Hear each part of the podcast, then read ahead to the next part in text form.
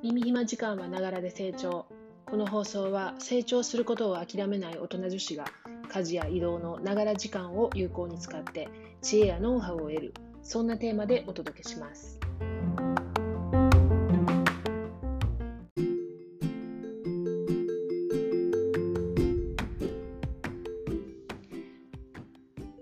さんいかがお過ごしでしょうか？アラフィフシングルマザーのエミューです、えー今日は大阪すごく暖かい一日でした。関西はあの明日から中学受験が始まるみたいなんですけれども、えっと、うちはね娘が中学受験を経験しました。で今日は、えっと、中学受験前日や当日に親ができることっていうことをテーマにあのお話ししたいと思います。で、えっとまあ、中学受験に限らずなんですけれどもやっぱり受験するのはねあの子供本人なんですけれども親としてはね一体何ができんねやろってもうやっぱりそわそわしたりとか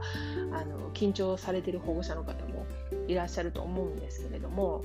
あの結論から言うとねやっぱりもうやれることは限られてて忘れ物をチェックしてあげるとかあの子供の緊張を和らげてあげる。もうそれがあの親にとって唯一できることなんじゃないかなと思うんですね。で具体的にはあの前日にできることとしてはね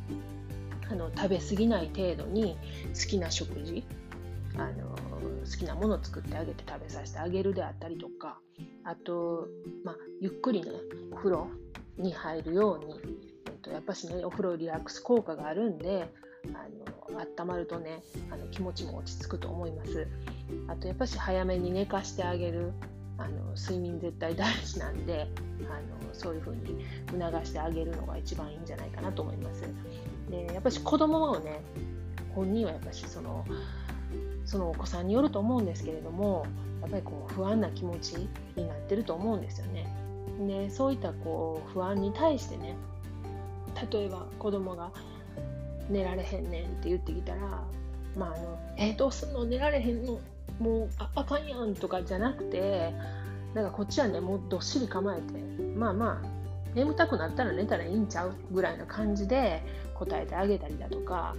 あとすっごい緊張するってもうどうしようって言ってきた時はうわめっちゃいい緊張感やんそれって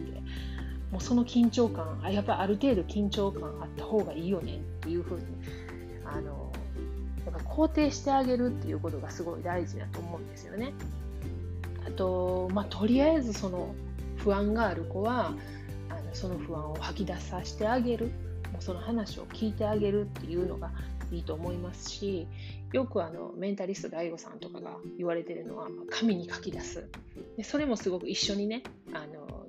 どういうことが不安とか何が心配とかいうのを聞きながら一緒に紙に書き出してあげるっていうのもいいんじゃないかなと思います。あとやっぱしもあのね、言っても今まであの頑張ってきたあの積み重ねなんでねとにかくもう楽しんでくることあのなかなかこういう機会もあのないですしあの楽しんでくきたらいいよっていう感じで言ってあげるといいと思うんですよね。であと当日はね、えーと、やっぱり朝食あのしっかりとらせてあげたらいいかなと思うんですけどもあまりねやっぱり食べ過ぎてねお腹の調子悪くなったりとかしても良くないんでその辺はあのコントロールしてあげながらあの調整してあと忘れ物のチェックですよね。もちろん受験票もなんですけれどもあのお茶とかねあのあとなんか小銭小銭そうやねあの電車賃とかそうなんでしょうね。交通費かな。で今やったらマスクマスクをちょっと余計にも1枚多く持たせてあげるとかしてあげた方がいいかもしれないですよね。あとカイロですよね。あのまあ明日はねとりあえず寒い。てまたその後ぐらい寒くなってくるんであのカイロをねあの持たせてあげてあとなんか私もカイロにこう安心できる言葉であったりとかエールを書いてあのそれを見れるように渡した記憶があります。あとやっぱ本人が何かねあのホッとできるものを一つ持ってたらいいっていうのも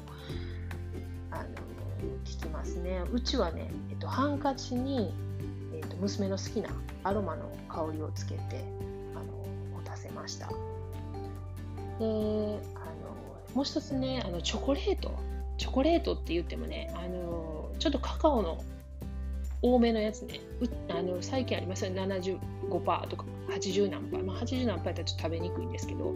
70%以上ぐらいのものをねあの試験の30分ぐらい前に食べれるように持たせましたね。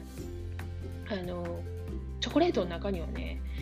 テオグロミンっていうね成分が入ってるらしくってこれはねあの心を落ち着かせたりとか脳の血流を増やす働きがあるみたいなんですよね。で集中力とか暗記力も高まりますしあのカフェインなんかはねすごい興奮作用があるんですけれどもそのこのテオグロミンっていうのはそのカフェインよりもずっと穏やかな効果が期待できるみたいなんですよね。で自然自然界ではねほぼカカオにしか含まれてないみたいなんであのチョコレートちょっとカカオ多めのやつをねあの30分前ぐらいに食べれるように持たせてあげたらいいんじゃないかなと思います。とそうですね。余談なんですけれどもあのうちは当日の朝あの一緒にねその会場まで行ったんですけれどもあの忘れ物ないって受験票持ったあのカイロ持ったみたいな感じでもう鉛筆とか大丈夫？みたいな感じでよっしゃ行こうか言うて駅まで行ったんですよね一緒にね。で駅で切符買おうかなと思ったらうわ忘れたって言ってあの私が財布忘れてました。もうね本当あの後からあの友達とかにももうほんまリアルサザエさんやなって言われたぐらい もうあんだけ子供に言うといてあの自分が忘れてました。であのとりあえず娘が小銭持ってたんで それで電車だけ乗れたんでねなんとか切符変えたんで電車乗ってあの会場まで行って